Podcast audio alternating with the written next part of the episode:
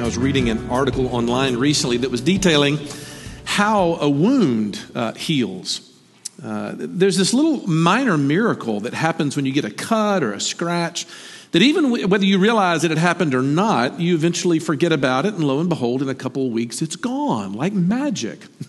But it turns out that your body is perfectly equipped to heal that wound. It begins, of course, with blood rushing to the place of it so that it can immediately clot and form a scab. That scab exists to protect the wound while it gets ready to start the, the, the healing process. It's also the signal to let your immune system kick into gear and for your white blood cells to be fighting off infection.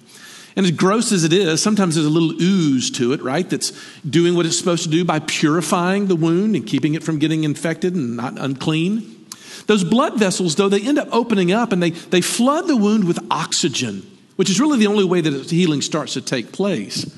And all that's just protection for the wound.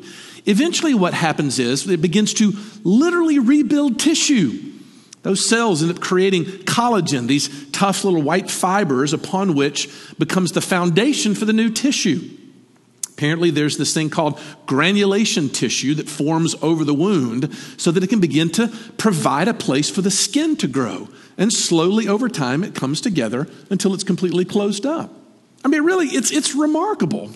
and what's even more remarkable is it happens without any real effort on our part at all. And, and I, I, it occurred to me to think about that because we begin today the last leg of what has been a three year journey from the pulpit here at Christ Pres of unpacking what we believe our mission is to be in this community. You've heard us say it every single time that we exist to proclaim a hope, build a home, and launch a healing. So we started a couple of years ago looking at the Gospel of Luke. And we found out there that the whole Bible is a document of hope because it proclaims the intentions and designs of the God of the universe, culminating in the revelation of Jesus Christ and his being the, in the work, his work on the cross. The next year, we studied two books, Exodus and Ephesians, one from the old, one from the new, only to find out that it was not God's intention just to save a bunch of isolated individuals, but to save a group of people, a society, as it were, a, a body of people and, in that, and God, in so doing, created a home.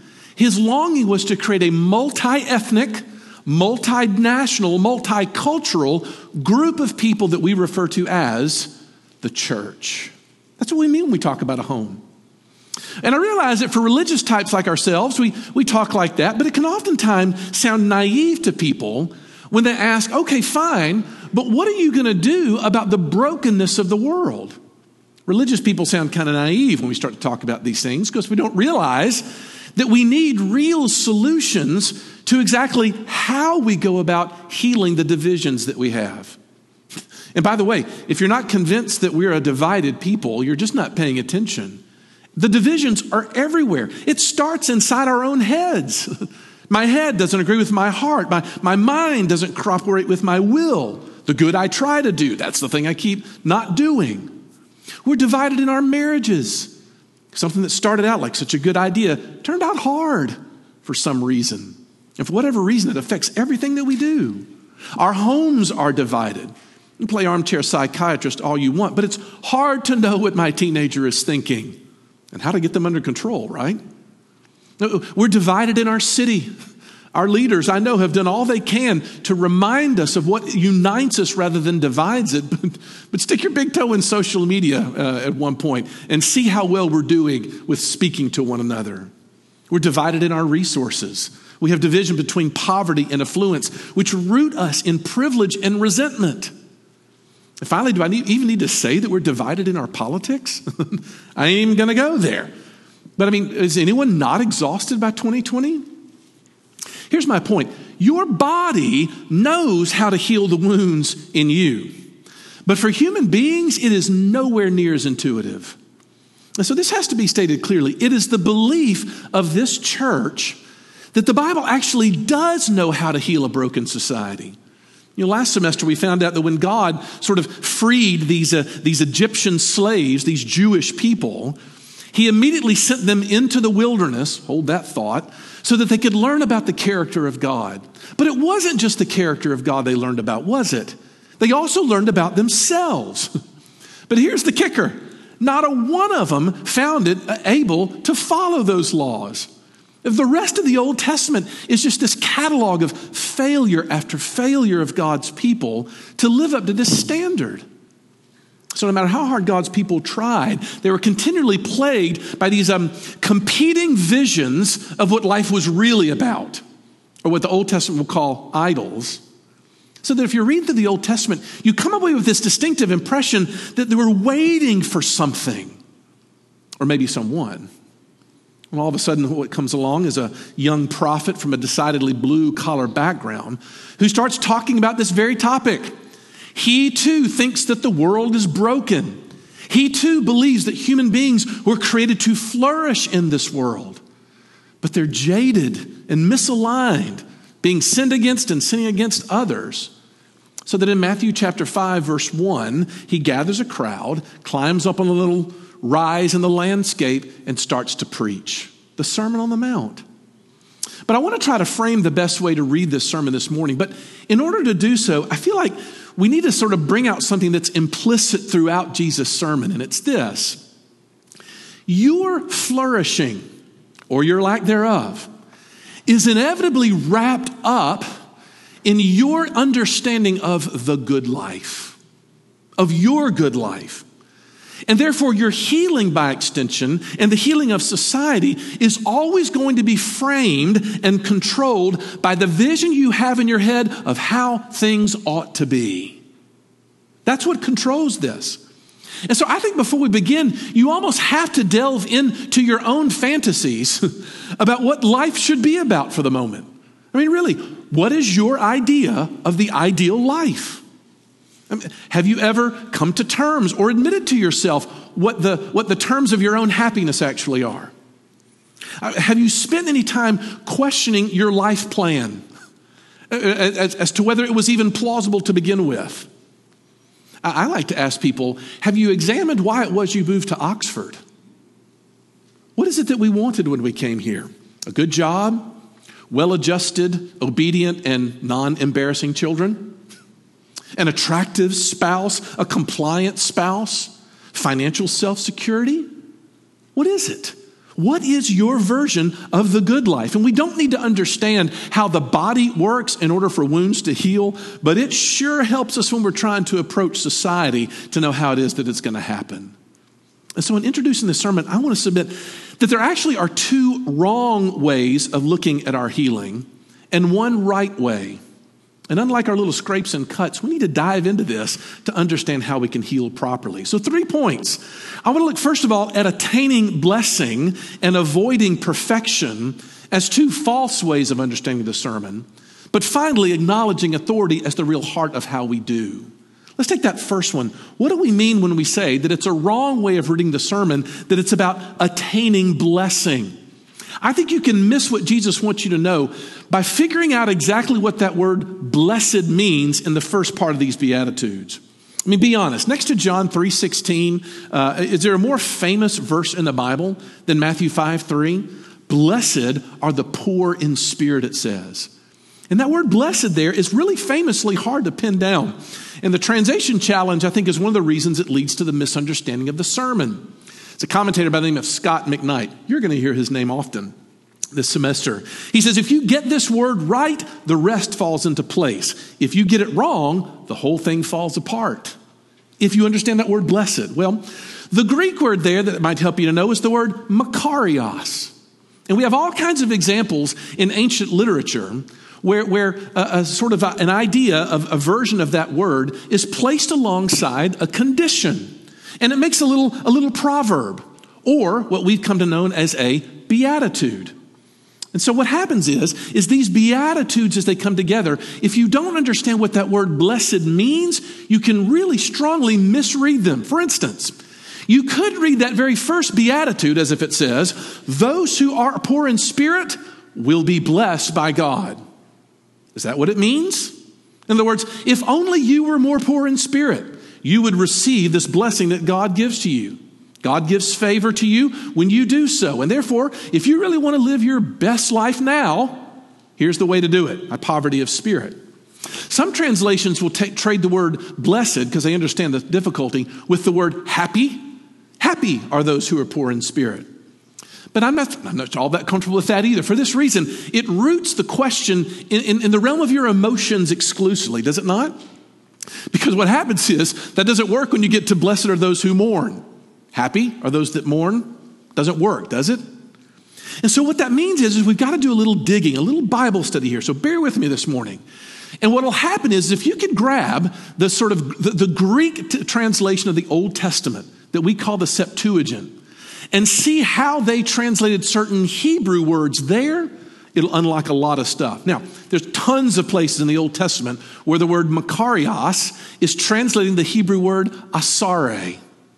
And Asari appears in a lot of places, but mostly in the Psalms. Let me just give you a quick handful. Listen to the theme coming at her. Psalm 1 1 Blessed is the man who walks not in the counsel of the ungodly. Psalm 2 12 Blessed are all those who take refuge in him. Psalm 33 12 Happy is the nation whose God is the Lord. Again, there's a dozens more, but think about those passages. They are saying, they are not saying, you know, you're going to get a blessing from God if you just do these things.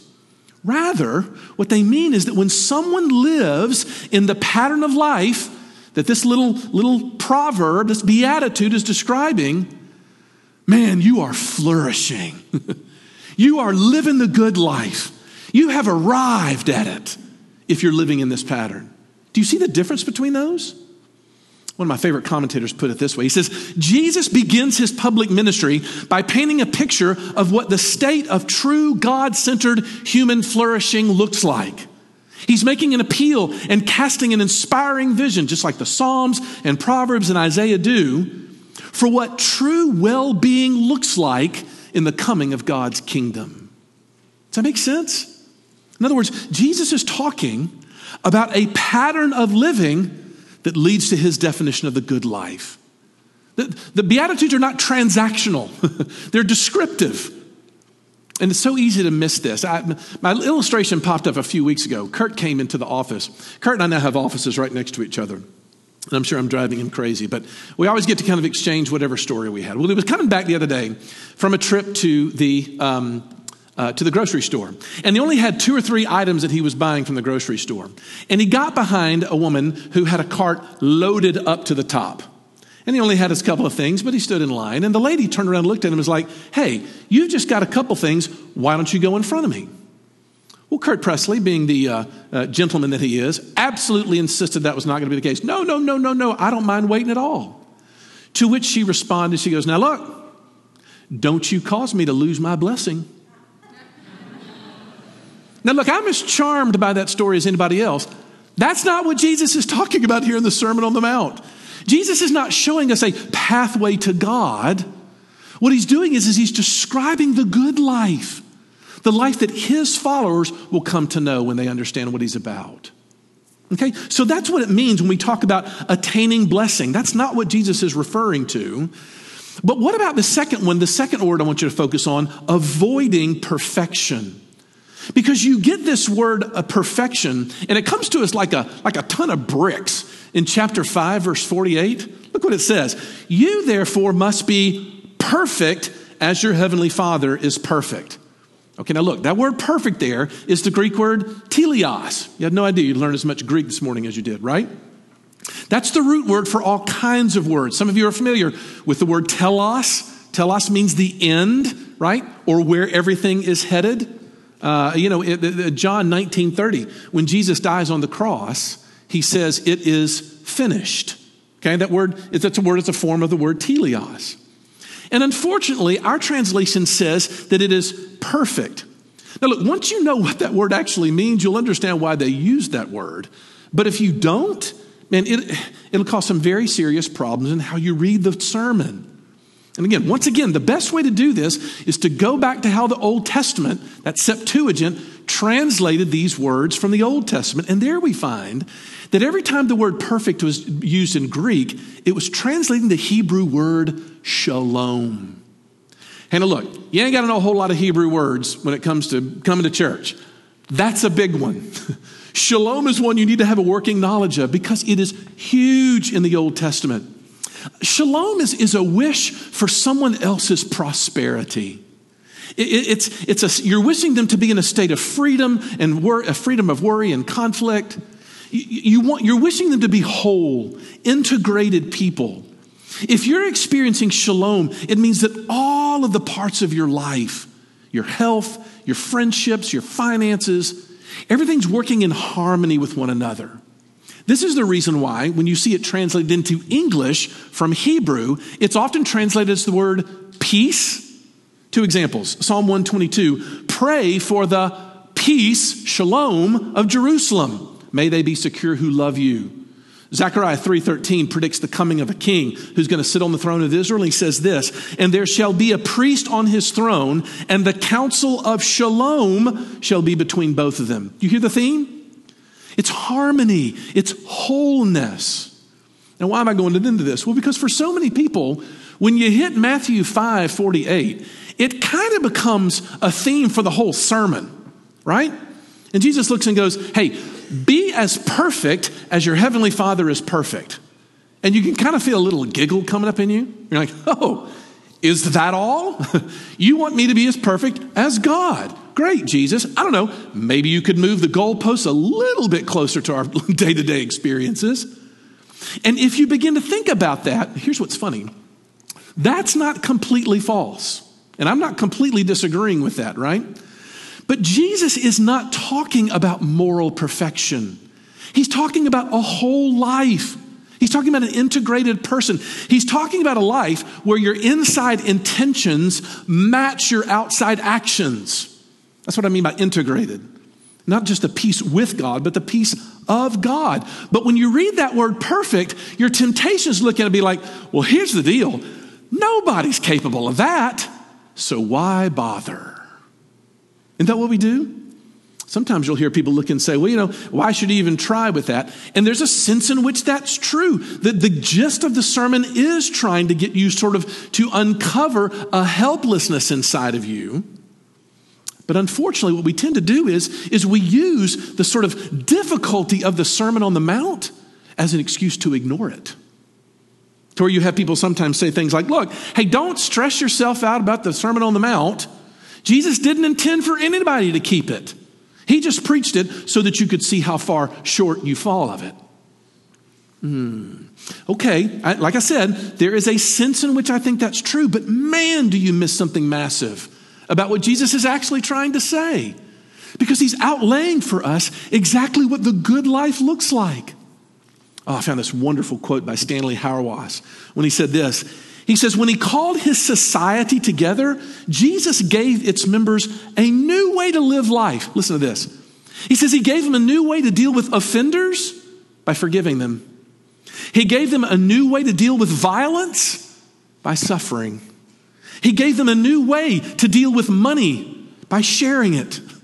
He gave them a new way to deal with problems of leadership by drawing on the gift of every member, even the most humble.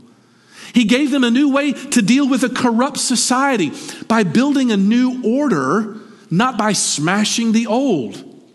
Let the reader understand. He gave them a new pattern of relationship between man and a woman, between a parent and a child, between a master and a slave, in which was made concrete a radical new vision of what it means to be a human person. So you understand, when Jesus says be perfect, he means be whole, be perfected, maybe. Be a part of this integrated life that I'm trying to restore ever since it was destroyed in the Garden of Eden. That's what he's saying. So, my point is don't ignore the sermon just because it looks inaccessible. Okay, so those are my two wrong ways of looking at the sermon. There's a third word we can look at that unpacks it, which is to acknowledge authority. Authority is another big word. And it's interesting, the word doesn't appear inside of the sermon, but it actually appears at the very end after people had listened to Jesus preach the sermon. If you fast forward to chapter 7, verse 28 and 29, it says this And when Jesus finished these sayings, the crowds were astonished at his teaching, for he was teaching them as one who had authority and not as their scribes. Okay, look. Now, what does that mean? The impression that Jesus made on these people was to have them walk away and be like, you know what? I'm not too sure what I thought about what he said, but that guy talks like he's in charge. He sounds like somebody who's in charge. And I would submit to you that that's exactly the point we're supposed to get from this sermon. Look, we've already said it. We read it this morning in Matthew 4 17, that when Jesus started his ministry, he comes up and sums it up this way Repent, for the kingdom of heaven is at hand.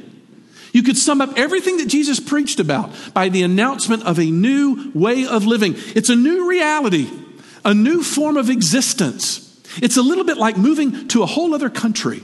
And that country has all these different cultural norms that you got to figure out in order to function well in it. In other words, a whole new kingdom. But this is the crazy thing. This guy talks like he's the king of that kingdom. Like he's in charge of it all. He's got, he's got an air to him. There's a poise and a dignity. Because when he talks, he's not quoting anybody. He's quoting the Old Testament, but then he's reinterpreting it all around himself. Look, Jesus is either impossibly arrogant, okay, or he's nuts, he's crazy, or he's exactly who he said he was. That is God incarnate, God in the flesh. Look, the whole sermon is screaming that Jesus is doing something totally new, even though it's continuous with the past. Think about this. His original audience, the people listening to him, did not have any greater cultural giant in their personal history than the character of Moses, right? Moses, the one who received the law, the great prophet, the friend of God, the one who spoke to God face to face as a man speaks to his friend. But over and over again, when you read the book of Matthew, you see that Jesus is mirroring Moses' experience. Don't believe me? Listen to this. Moses ascends up to Mount Sinai to get the law. Jesus climbs up on a mountain to preach the law in its fulfillment. Moses was born during a time of the slaughter of children. So was Jesus. Moses narrowly escapes the clutches of a cruel king. So does Jesus from King Herod. Moses was tested in the wilderness. So was Jesus right before preaching this sermon. Do you see the point they're making? It's as if the writer is saying Jesus is stepping up into Moses' shoes so he can complete the work that he started. So the point is, none of this sermon is going to make a lick of sense to you this semester, or actually a lick of difference for that matter, if you don't read it as one of fulfillment. Jesus is enacting something. Yes, he's bringing an entire new way of living, but he's also describing himself. He will be the Moses that'll do what Moses could never do, which is to be both just and the justifier of those who put their faith in him. Now, one last, one last little question to whet your appetite. How in the world is he going to do that? Well, I can give the short answer to it. He's going to do so by dressing you in his moral performance. And if you didn't get anything else out of this morning, get that. He will become what you ought to be. He will perfectly embody in himself the Sermon on the Mount. And then he's going to cloak you in his perfection so that his Father will never look at you the same way again. One of the things that comes with being able to preach is to uh, openly confess things. And I will openly confess to you that I suffer from road rage. I don't know why that happens, but if I get in my car, the one thing happens to me I, am in a hurry. I don't know why. Uh, I know there's probably some of you here with whom I've cut off in traffic, and I apologize for that as well. There goes that minister. I'm sorry. I'm sorry. I don't, I don't know what happens to me. It's a psychological thing. I'll get counseling. Um, but a number of years ago, when I was working on campus uh, uh, in, in, with RUF, uh, I got behind um, someone who was driving very slowly across campus, painfully slowly. And in my mind, I thought, you know, they're just loving the view, just looking around, look at all the buildings. There's the grove. Isn't that lovely? And I'm back there being like, I did not lay on my horn this time. This time I did not. But I was furious because I was in a hurry. Well, it turns out we were both headed to the student union. And back during those days, they had a big parking lot in the back. And so he parked on one sort of tray, and I parked on the back one about five or six spaces away from him. And I got out to, uh, I got out there to help him exercise atonement for what he had done in inconveniencing me, which was to offer him the dirty look, right? I'm gonna get, I'm gonna glare at you just to let you know how much you've pained me. But here's what stepped out of the car a man fully clothed in full military dress. I have no idea why he was there or where he was going, but I also noticed he had a mechanical arm as well, presumably something that happened while he was serving. And let me tell you what happened to my anger. It went instantaneously because I suddenly saw this is a man who has fought and given up who knows what for my very right to be angry behind the wheel. And my attitude immediately changed. Hey, here's the question How much of my embrace and love of what the Sermon on the Mount is going to offer and bring to me is wrapped up in my knowledge of what the Father looks at me as? Because if I go into this thinking, okay, I mean, I, I, hope I, I hope I do all the things he wants me to do so that I can have the blessed life. Or if you're thinking, well, I mean, I guess he grades on a curve, you know? I mean, I can't be perfect. If that's the way you approach this, you still have a father who is condescending and judging and is maybe angry. But what if instead, in, instead of that, we hear the one who speaks with authority? No one ever spoke like this man spoke. He acts like he's the king of the kingdom. And the best of kings not only demanded things from their people, but he provided for the very things he demanded. And that was good news. It was good news enough to propel people into looking into exactly what God brings to us for our healing with new eyes and a new energy to be able to obey. Look, the world needs a healing mechanism that is at least as good as your body is at healing your own wounds. And Jesus' work on the cross is the lifeblood of that healing. It carries the spiritual oxygen that, oxygen that we need to breathe. Allegiance to Jesus is the scab that protects us as we heal. And we wait for his grace to form the collagen that gets layers upon which new tissue will be formed. And he's the one who comes and brings his Holy Spirit, who works all the miracle of closing up those wounds and bringing wholeness where there once was brokenness. So the Sermon on the Mount is walking us through that process. So who's in? Anybody curious? Come and join me this semester for this look at what God has for us. But I, but I want to leave you with at least one takeaway. I want to be better this semester about giving you takeaways. Homework, if you will. All the kids love the homework, right? Find somebody to whom you can articulate your version of the good life to this week. A friend, a spouse, a child, whatever, that you can say, This is what I think my life, this is what I really wanted in life. This is where I wanted to go. This is who I wanted to be. Maybe you've achieved it, maybe you haven't. But then in the, in the, in the articulation, look back and ask yourself the question does that come anywhere close to what Jesus is unpacking here?